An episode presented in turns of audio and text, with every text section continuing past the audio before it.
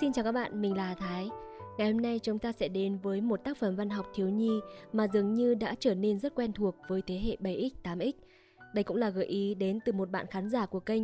Xin cảm ơn bạn đã giới thiệu một tác phẩm hay cho nằm nghe đọc truyện. Và ngay sau đây, chúng ta sẽ cùng đến với tiểu thuyết Chú bé có tài mở khóa của nhà văn Nguyễn Quang Thân.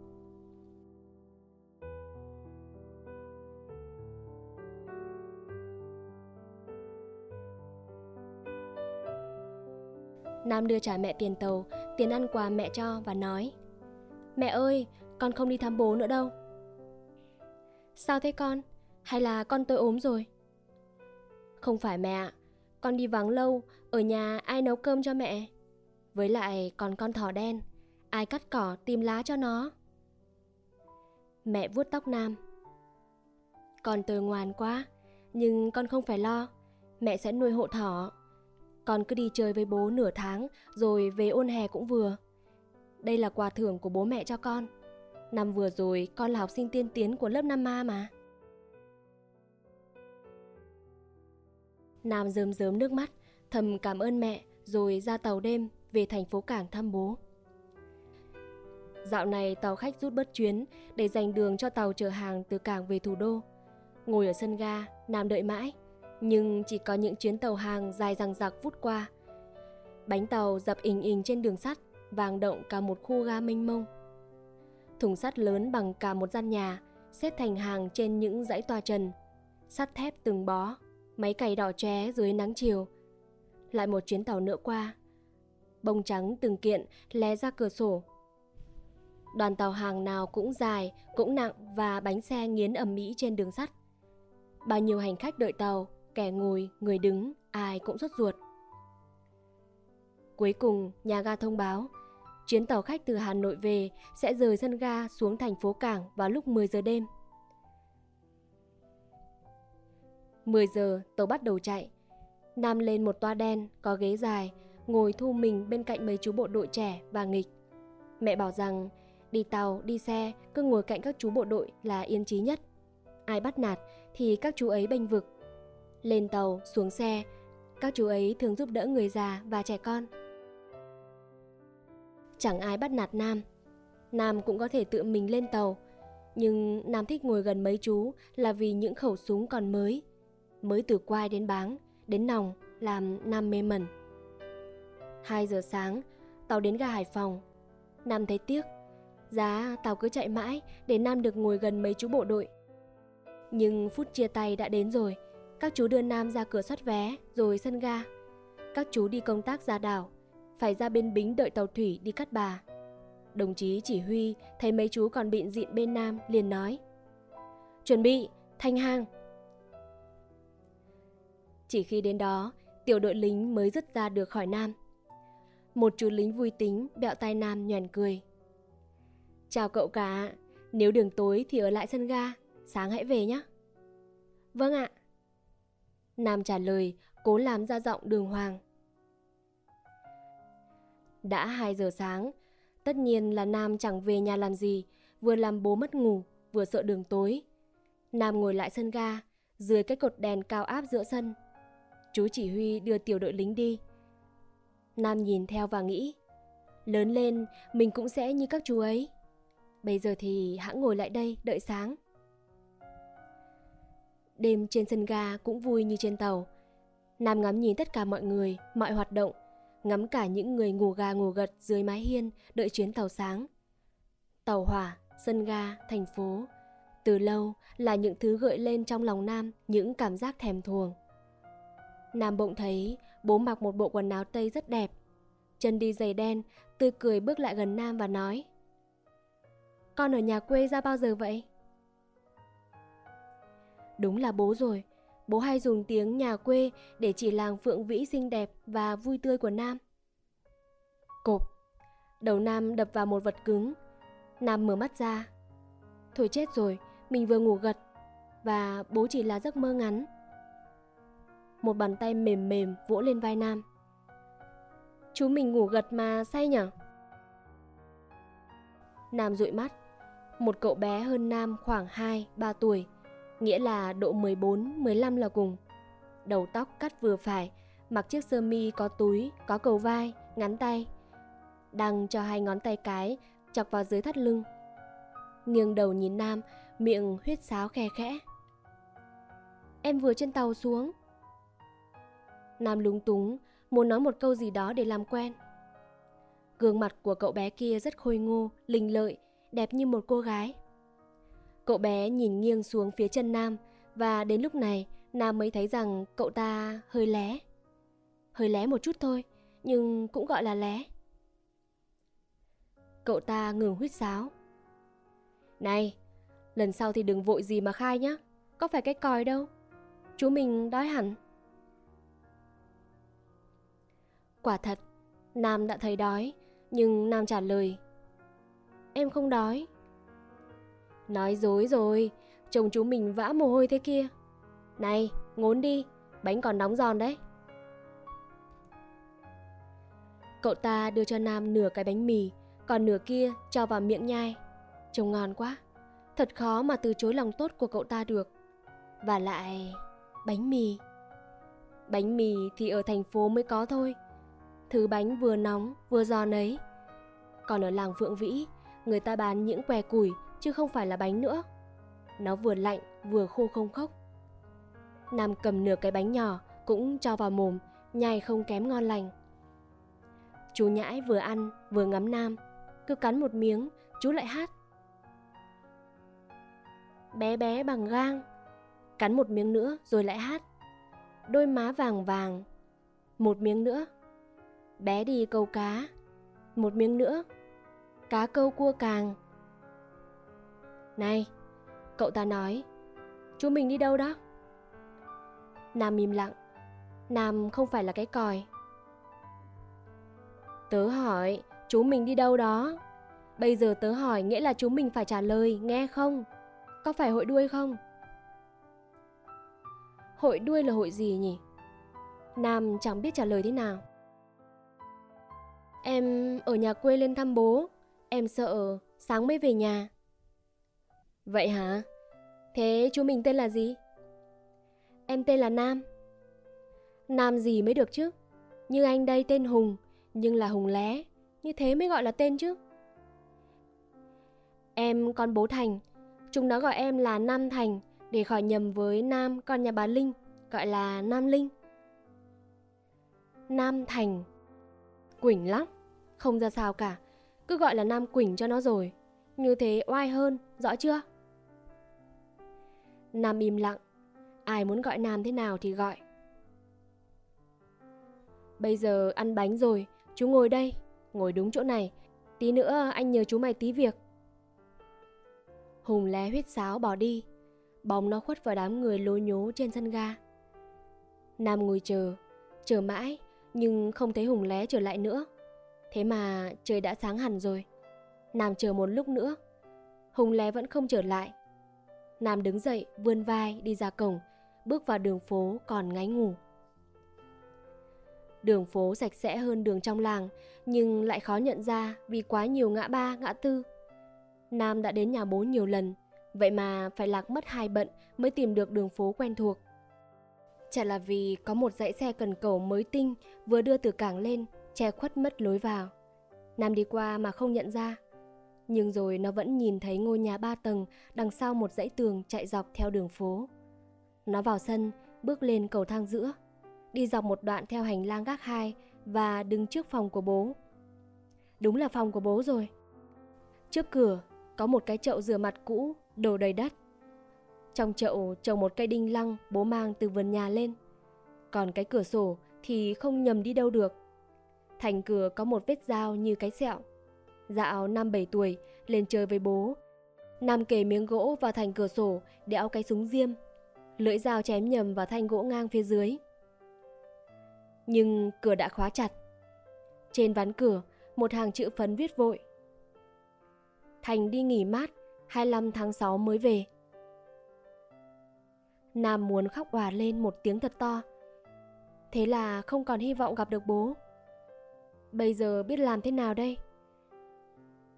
May mà Hùng lé cho nửa chiếc bánh mì, không thì đói dã tay chân. Cái khóa bi còn mới như nói với Nam. xin lỗi bạn, bạn hãy đứng bên ngoài. Nam quay người xuống thang gác. Bây giờ chỉ còn mỗi việc là ra ga, mua vé rồi lên chuyến tàu chợ sẽ chạy vào quãng 4 giờ chiều nay để về nhà. Nhưng lấy tiền đâu mua vé nữa? Mẹ cho Nam đủ tiền tàu, xuống thành phố đã có bố lo cho ăn uống. Lúc về thì bố mua vé tàu hay gửi Nam theo xe cơ quan về tận làng. Còn lo gì nữa? Hai mẹ con đã không tính được chuyện bất chắc này. Số tiền còn lại trong túi chỉ vừa đủ mua một cái bánh mì thôi. Nam dừng lại góc đường mua bánh, nhưng chưa ăn, cho vào túi. Thôi, cứ ra gà hãng hay.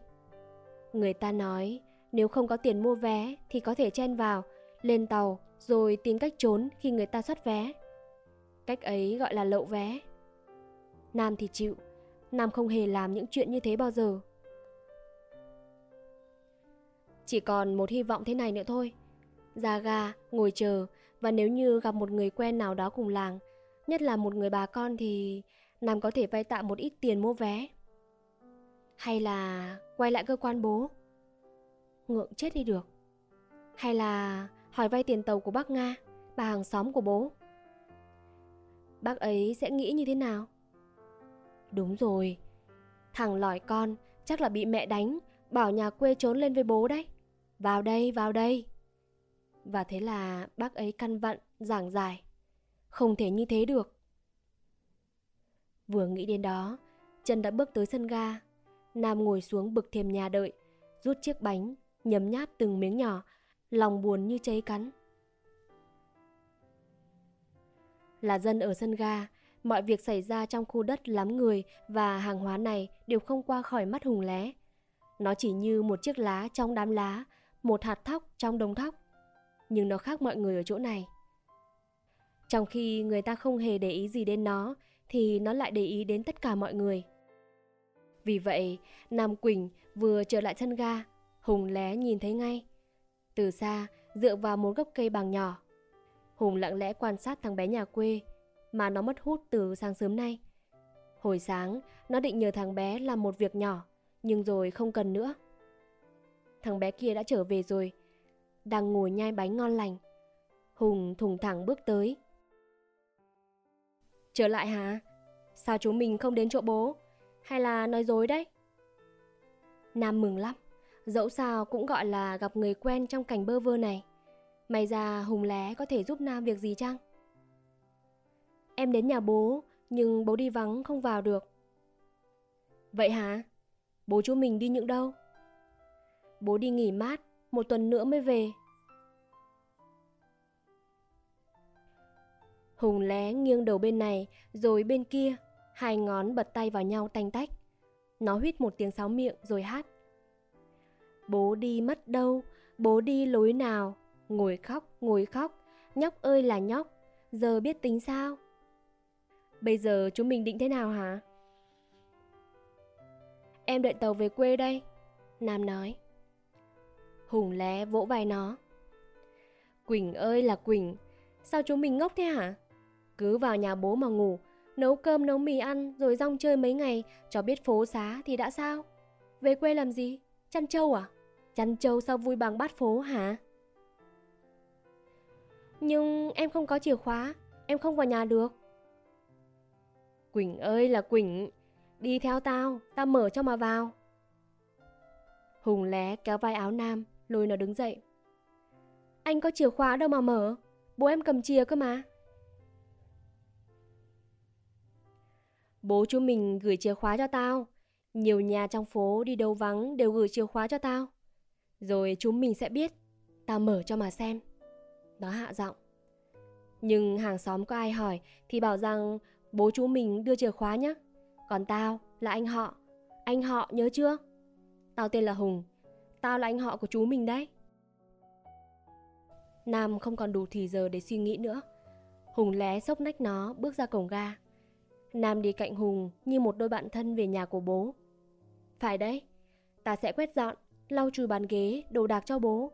Bố về chắc là sẽ ngạc nhiên lắm. Nam nghĩ. Bác Nga là người hàng xóm hay tò mò của bố Nam. Chẳng những hay tò mò mà bác còn thích tham gia vào chuyện người khác. Bác là nhân viên kế toán của cơ quan nọ. Bây giờ bác về mất sức, thường làm nghề đan len để kiếm thêm tiền. Bác gặp Hùng và Nam ở cầu thang gần phòng của bố. Chào bác ạ. Không tránh được bác, Nam chào vui vẻ. Thằng Nam, cháu lên bao giờ? Bố đi nghỉ mát rồi, cháu vào nhà thế nào được? Nam Ly nhí đáp. Bố cháu đưa chìa khóa cho cháu, cháu sẽ ở đây rồi đợi bố cháu về. Vậy hả? Nhưng phải cẩn thận đấy, đi đâu là phải khóa kỹ, nghe chưa? Vâng ạ. Lần đầu tiên Nam nói dối, nó thấy tai nóng dừ lên vì xấu hổ. Cậu nào đây? Bác Nga tò mò. Cháu là Hùng, anh họ ạ. Hùng lễ phép nói. Anh họ cháu. Nam ngập ngừng. Ở quê ra hả? Cẩn thận nhá, đi đâu là phải khóa cửa ngay. Thôi, bác đi chợ đã. Hai anh em không gặp ai trong cầu thang và hành lang nữa, mọi người đều đi làm. Ở các gian nhà khác, người ta khóa cửa, nhốt trẻ con ở trong. Hùng lé nhìn ổ khóa, nó bật ngón tay cái tách. Vừng ơi, mở cửa. Vừng ơi. Mày biết chuyện ấy không hả Nam? Chuyện Alibaba ấy mà. Vừng ơi, mở cửa. Thế là cái cửa hang bằng đá mở ra cho bọn cướp vào. Nó vừa huýt sáo, vừa rút trong túi ra một chùm chìa khóa. Nam chưa bao giờ nhìn thấy một chùm chìa khóa như vậy. Hình như ở đấy có mọi loại chìa khóa trên đời. Hùng lúi húi một chốc bên cái ổ khóa và một tiếng tách nhỏ, cái khóa bật ra. Cửa mở. Một mùi ẩm mốc mát lạnh. Nam khoan khoái bước vào nhà bố, nhà của mình. Ta còn là Hùng Vạn Năng nữa kia đây, chú mình ạ. Nhưng tao thích cái tên Hùng Lé hơn. Hùng Lé, oai hơn phải không chú mình? Chà chà, nhà bố chú mình mát quá. Nhưng bố chú mình nghèo thật đấy. Trong nhà chẳng có cốc khô gì cả. Nam chẳng hề để ý xem bố giàu hay nghèo, nó hồi hộp nhìn thùng đựng gạo của bố. Nó mở nắp thùng ra. May quá, còn những nửa thùng. Rồi nó nhấc chiếc bếp dầu dưới nhà lên. Dầu sóng sánh ra tay nó. Vậy là tuyệt rồi.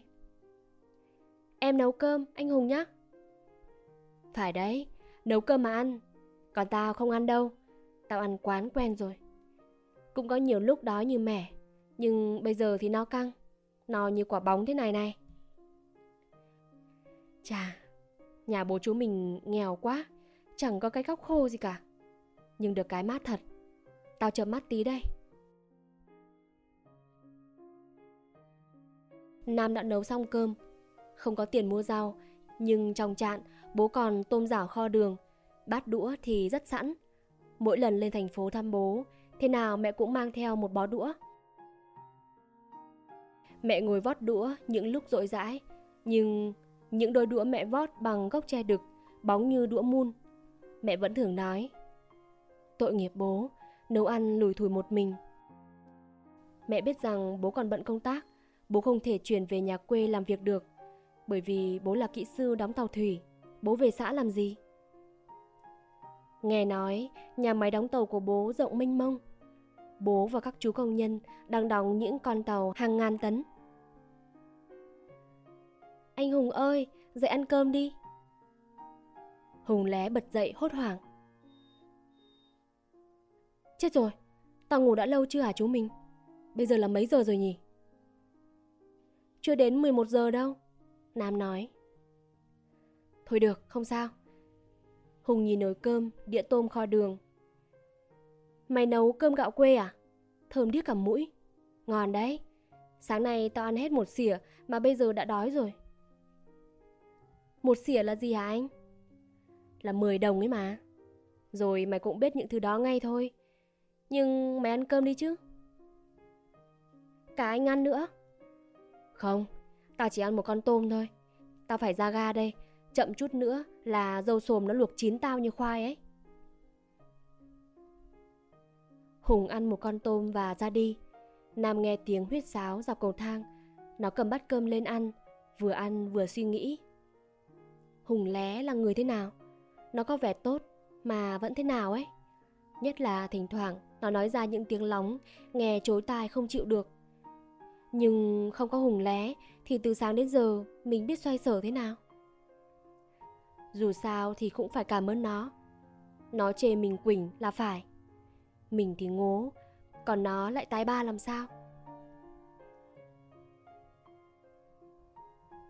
Nam khép cửa, đưa bát ra phía nhà tắm để rửa. Lúc trở về phòng, nó đi qua một cánh cửa sổ mở toang. Hai cái chán trẻ con dựa vào song cửa, mớ tóc con gái rủ lơ thơ. Nam nhớ ra rồi, đây là bé Liên và bé Hương, hai đứa trẻ sinh đôi của nhà Bắc Thịnh. Năm ngoái, Nam ra chơi, chúng còn bé tí, vậy mà bây giờ đã ra dáng học sinh lớp 1 rồi. Nhà bác Thịnh giàu, rất giàu nữa là đằng khác. Người trong dãy nhà ba tầng này nói thế. Bố cũng bảo thế. Bác Thịnh trai là quản đốc phân xưởng, bác thường được đi nước ngoài tham quan người ta đóng tàu. Bác gái đi học ở Đức về, này làm giám đốc một nhà máy làm sợi len. Trong nhà bác Thịnh toàn là những thứ đồ đẹp cả. Nào quạt, nào máy truyền hình, nào quần áo len dạ, cả xe máy nữa. Nhà có nhiều đồ đạc như thế nên khi hai bác đi làm, bé Liên và bé Hương đều bị nhốt. Bác Thịnh trai tính rất cẩn thận, đã khóa cửa bằng một cái khóa đồng to tướng mua tận tiệp khắc. Như vậy là chắc chắn lắm rồi, lũ trộm chỉ còn ngồi bên ngoài mà khóc thôi. Chỉ có Liên và Hương là tội nghiệp.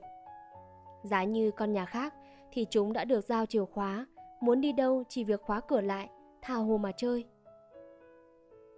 Nam đặt rổ bát xuống hành lang, lại bên cửa sổ. Mèo, mèo. Nó làm tiếng mèo kêu và bẹo vào mũi bé Liên. Anh Nam, mở cửa cho em ra với.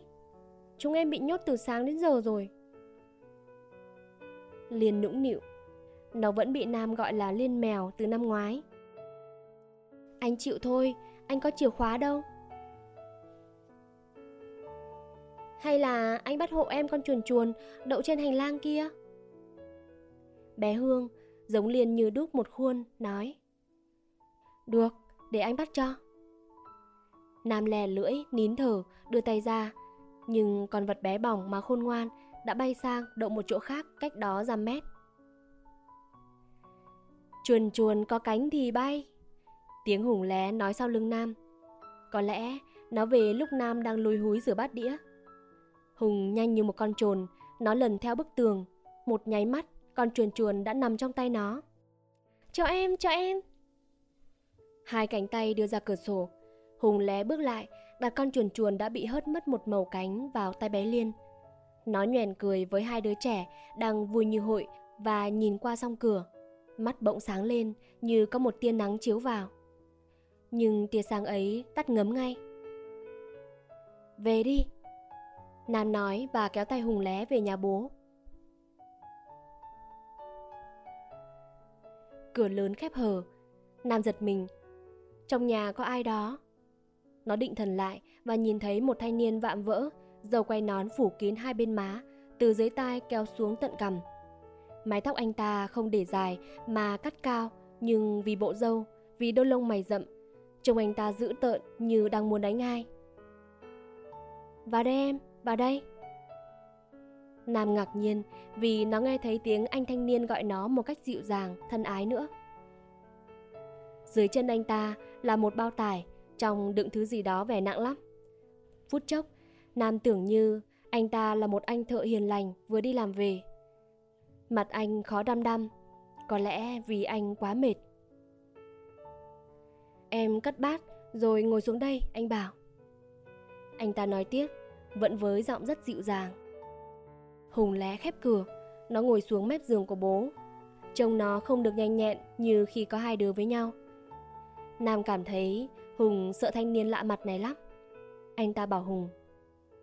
Hùng, giới thiệu chú với bạn Nam đi. Đây là chú ruột tớ. Hùng nói, vẻ miễn cưỡng. Thế đấy, anh thanh niên nói. Vậy là từ nay ta thành chú họ của cháu, Nam ạ. Chú tên là Sáu, làm nghề thợ điện cùng một nhà máy với bố cháu. Nghĩa là cái nhà máy trước đây, khi bố cháu vừa học ở nước ngoài về cơ. Bây giờ bố cháu chuyển sang nhà máy khác rồi. Nghe Hùng kể chuyện chú mừng lắm. Vậy mà đã năm sáu năm chú không gặp bố cháu. Còn trước kia thì quấn quýt nhau như hai anh em vậy. Chả chú là cây sáng kiến của nhà máy mà. Còn bố cháu là một kỹ sư giỏi. Có những người bề ngoài rất khó coi, hung dữ nữa là khác. Nhưng bên trong thì rất lành. Ở làng Phượng Vĩ có một ông già quắc thước, dự tướng như hùm, nhưng chiều chuộng trẻ con hết mức. Chú Sáu này có thể là một người như vậy chăng?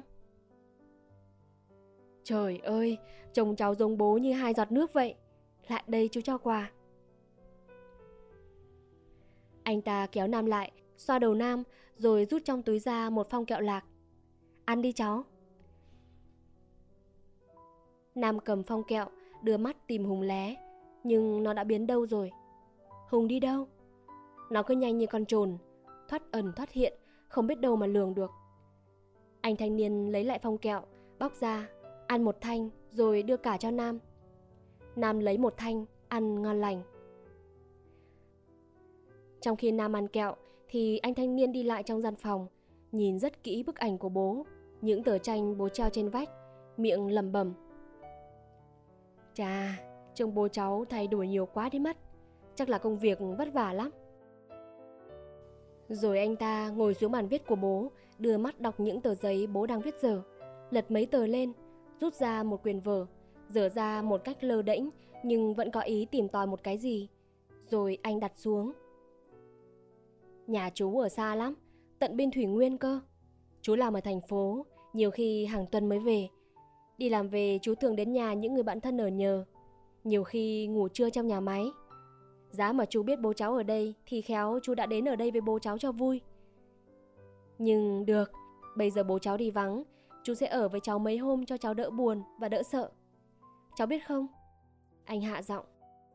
Ở thành phố không như ở trong quê cháu đâu, trộm cắp nhiều lắm. Cháu ở đây một mình chẳng có lợi chút nào.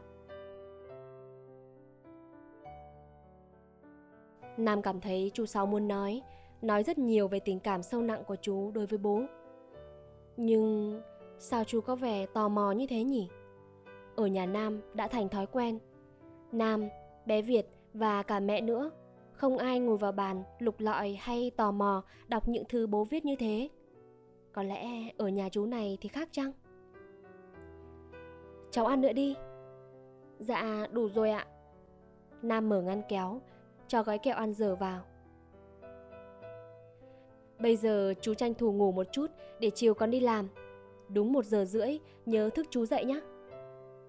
Nếu Hùng về thì bảo rằng chú đã đi, chiều chú về đây. Cả mấy chú cháu ăn cơm rồi đi xem hát. Trong khi nói như thế, đôi mắt anh ta không rời Nam cũng như mọi vật trong phòng. Đôi mắt thỉnh thoảng lại sáng lên, trông như mắt mèo. Chờ người chú họ thiêu thiêu ngủ, Nam mở cửa ra ngoài. Nó muốn tìm một chỗ vắng nào đó để suy nghĩ, để bình tĩnh trở lại.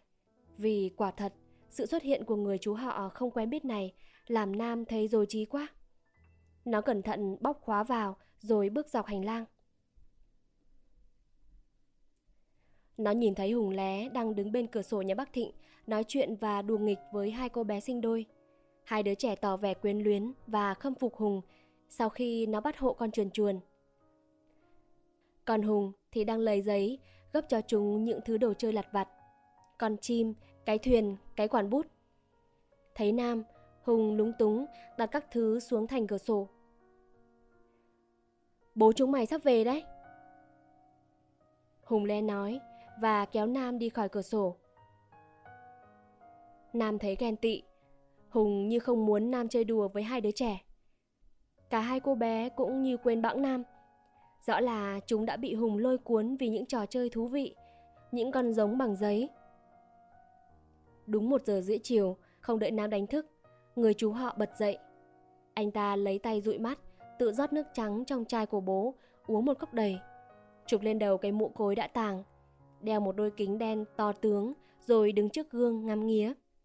Anh ta chợt thấy dâu quay nón tùa tùa quanh cằm, liền lấy dao cạo. Bố vẫn để dao trước gương trên một tấm kính nhỏ. Cái dao bào bừa trên đám dâu cứng kêu sồn sột, nghe ớn cả người. Hùng đâu rồi? Anh ta vừa cạo dâu, vừa nhìn vào gương hỏi Nam lúc đó đang ngồi trên mép giường phía sau anh ta. Đi rồi ạ. Tốt. Rồi anh ta đi ra, không quên khép kín cửa. Nam lăn ra giường, mệt quá, cả một đêm không ngủ. Rồi bao nhiêu chuyện lại xảy ra từ sáng sớm đến giờ, làm đầu óc nó mụ mị đi. Nó không thể bình thản được khi sực nhớ ra rằng đây không phải là làng phượng vĩ của nó. Đây là thành phố, có hàng hà xa số người sống chen chúc trong những ngôi nhà san sát như bát úp trên một khoảng đất chật hẹp. Ở làng, đi ngủ thường ít khi phải đóng cửa. Ban ngày người ta đi làm đồng, cửa ngõ đồ đạc cứ bày ra đấy. Bất kỳ người nào vào nhà đều được mời uống nước hút thuốc. Ai đói, người làng sẽ mời ăn cơm. Ai nhỡ đường sẽ được nhường chỗ ngủ. Chính các chú công an xóm sau khi xem giấy tờ sẽ sắp xếp chỗ ăn ở cho những người khách lạ ấy. Ai từ biệt làng Phượng Vĩ cũng luyến tiếc, nhớ nhung. Hùng lé đã nhường bánh cho Nam ăn ở sân ga, đã chỉ vẽ cho Nam những điều bỡ ngỡ. Hùng đến nhà, Nam phải đối xử với Hùng như bạn bè. Nhưng còn người chú họ kia là ai? Mà thôi, nghĩ vớ vẩn như thế để làm gì khi chưa có chuyện gì xảy ra cả. Thật thế, có hai người khách đến nhà Nam và bây giờ họ đã ra đi. Họ chưa làm gì xấu cả. Nam cũng phải ngủ một giấc đây. Ngủ bù cho đêm qua và sáng nay vất vả. Ngủ trong nhà của bố sau khi no bụng thì có gì phải nói nhỉ? Cửa khép lại rồi, chỉ còn cài then bên trong nữa thôi. Nam tỉnh dậy sau một giấc ngủ dài và say sưa. Thật không còn biết trời đất gì nữa. Mẹ thường nói, ngủ say như củ khoai là vậy đấy. Gian nhà hơi tối nhưng mát rượi, nắng trưa không lọt vào chỗ này được. Nam mở cửa sổ phía hồi nhà. Mọi vật như cùng tỉnh dậy với Nam. Những vật quá quen thuộc vẫn nằm yên chỗ cũ. Từ ngày nào Nam không còn nhớ nữa. Nam cúi nhìn xuống gầm giường. Chiếc bao tải, đồ nghề của chú dâu quay nón vẫn còn đó. Nam ra cửa lớn, đưa tay kéo cái chốt. Nó đẩy cửa để ra ngoài. Nhưng sao thế này? Một cảm giác lành lạnh chạy từ gáy dọc theo sống lưng nó. Không thể nào mở được cửa. Nó hiếng mắt, nhìn qua chút khe hở và hiểu ngay. Cửa đã khóa ở bên ngoài. Ai đã khóa trong khi Nam ngủ? Hay là chú dâu quay nón? Không, lúc chú ấy ra đi không nghe thấy tiếng bóp khóa. Thật ngu. Lúc đi rửa bát về, Nam lấy chìa khóa ở Hùng để mở cửa rồi quên khuấy. Cứ để cây khóa và cả chìa lùng lẳng đó. Vậy thì có ai đã nghịch ngợm khóa Nam lại để dạy cho Nam một bài học đây? Chưa chắc. Ở khu tập thể này chẳng có ai nghịch ngợm như thế. Nếu thấy Nam quên khóa ngoài cửa, họ sẽ gọi và đưa cho Nam ngay. Vậy thì ai? Nam nghĩ đến Hùng lé, đến người chú họ dâu que nón và cảm giác lạnh dọc xương sống càng tăng lên. Hay là... Phải, Nam thấy lóe lên trong đầu một dự đoán đáng sợ. Họ muốn mình phải ở trong nhà, không được đi đâu. Hay là trong chiếc bao tải kia có những thứ quý giá và đắt tiền đến mức người ta phải cẩn thận như vậy.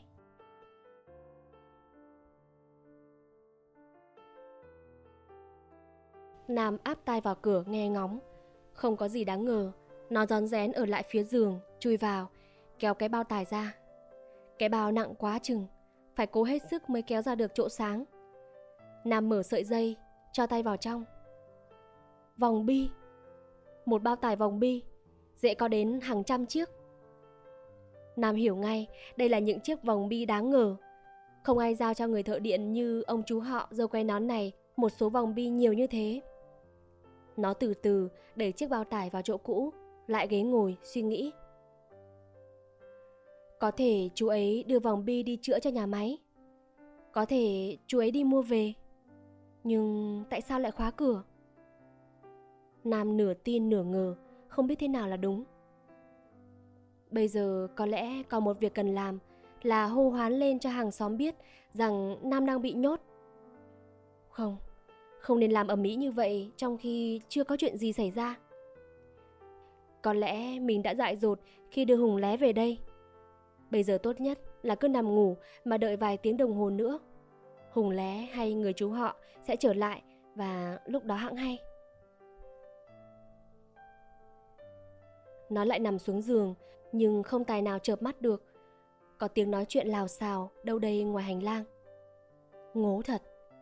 Nam nghĩ bụng, hồi nãy mình định kêu lên, nhưng kêu thì có ai thưa. Dọc hành lang chẳng nhà nào có người ở nhà, còn lũ trẻ thì đều bị nhốt. Đứa thì ngủ, đứa đang nấu ăn hay chơi với nhau trong nhà. Ai nói chuyện đấy nhở? À, có lẽ là bé Liên, con nhà bác Thịnh. Nam gión nhẹ chân lại phía cửa, nó áp tai vào tấm ván cố nghe.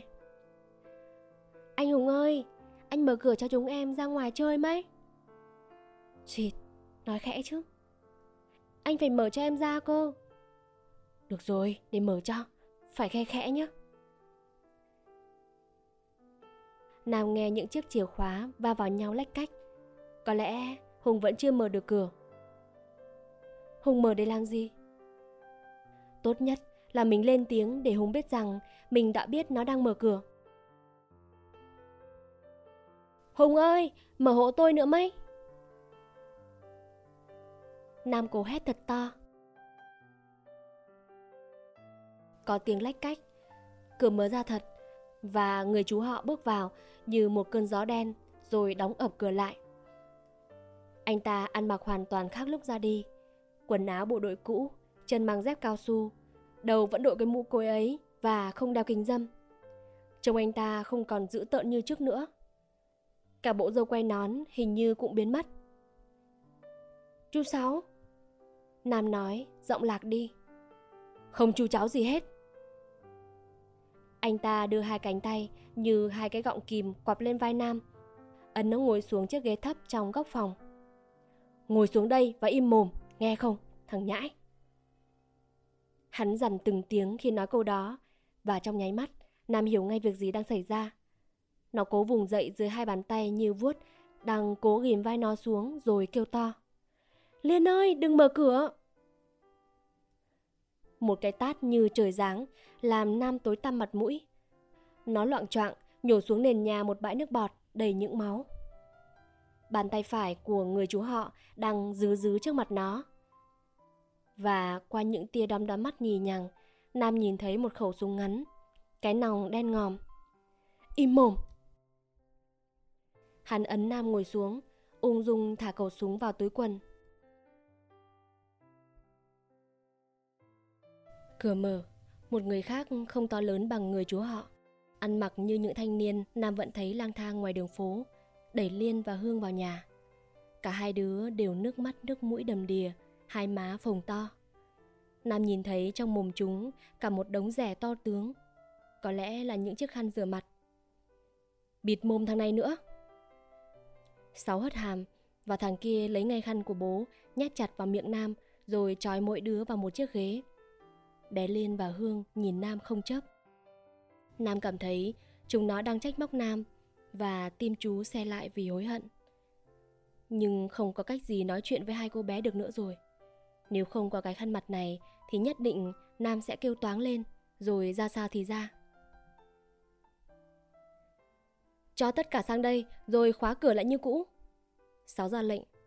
Thằng kia đi ra rồi trở lại ngay cùng với đồ đạc nhà Bắc Thịnh. Đầu tiên là cái quạt nhật mạ kền sáng loáng, chiếc vali, một túi ni lông không biết chúng đã nhét đầy những thứ gì, một bó nữa, một bó nữa. Thằng Sám vẫn canh dưới cầu thang đấy chứ? Còn dưới đó anh hai à? Xe đến chưa? Dạ rồi, còn mỗi chiếc xe bò thôi anh hai. Đưa xuống rồi vù luôn, đến 162 nghe không? Chúng nó thay nhau mang các thứ chạy sầm sập xuống cầu thang. Nam không thấy Hùng đâu cả. Có lẽ nó đang đứng canh gác ở đâu đó. Khi mớ đồ đạc đã chuyển đi hết rồi, Sáu là người đi cuối cùng. Hắn có vẻ vui, bóp bóp nhẹ vào miệng Nam và hai cô bé rồi nói. Để xem ba cái khóa miệng có chắc không nào.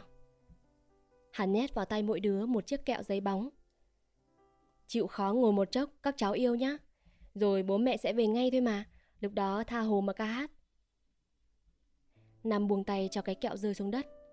Thằng Sáu đi ra, đóng cửa nhẹ nhàng, rồi có tiếng khóa lách cách bên ngoài. Nhưng hắn quay lại, hắn cúi xuống gầm giường lùi cái bao tải ra. Suýt thì quên mất món sò huyết. Hắn nói, cho bao tải lên vai, ra khỏi phòng, khóa lại như cũ. Nam cố vùng vẫy để làm tung sợi dây, nhưng không có cách gì được.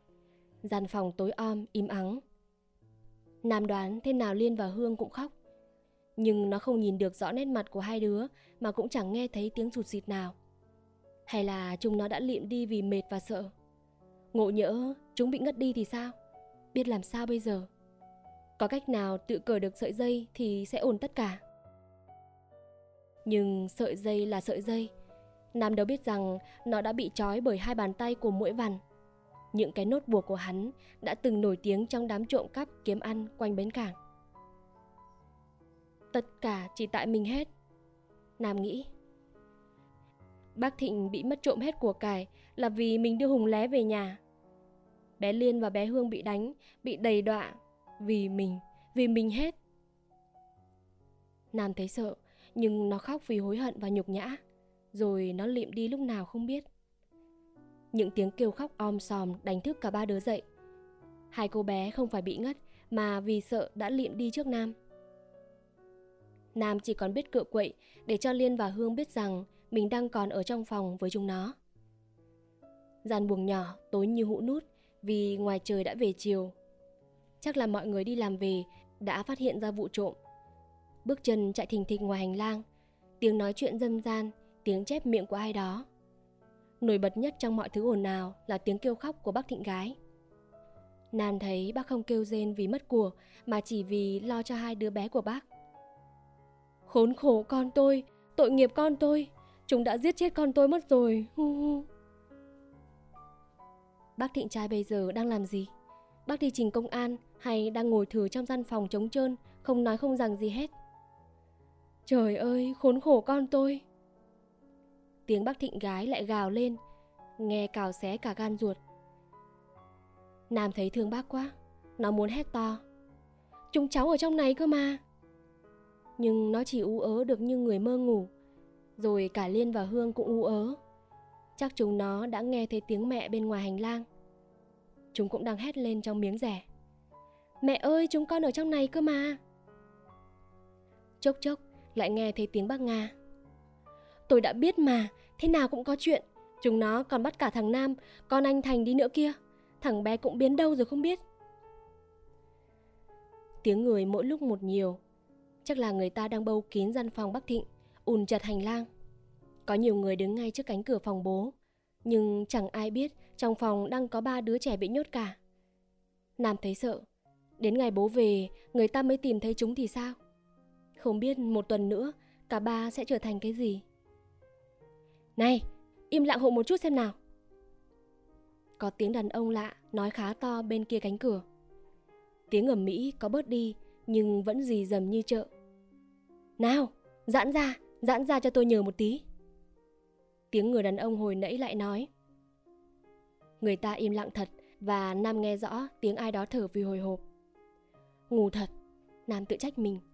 Sao hồi nãy đến giờ không vật mình cho ngã xuống? Nó làm ngay và dùng hết sức kéo cái ghế đổ theo. Mấy cái chai trên bàn lăn xuống vỡ toang. Đúng là có người bên trong. Khéo bọn trộm còn ở trong đó cũng nên. Lùi ra chúng nó có súng đấy. Tôi đã bảo mà. Nam nghe thấy tiếng bác Nga và sau câu nói đó có tiếng guốc đi nhanh xuống cầu thang Chắc là bác ngại lũ trộm có súng Phá cửa ra thôi Người ta nện vào cửa mấy nhát búa và Nam bỗng thấy tối tăm mặt mũi. Ánh sáng ùa vào cùng với mấy người đàn ông. Nó định thần lại, một chú công an đang cúi xuống cửa chói cho nó.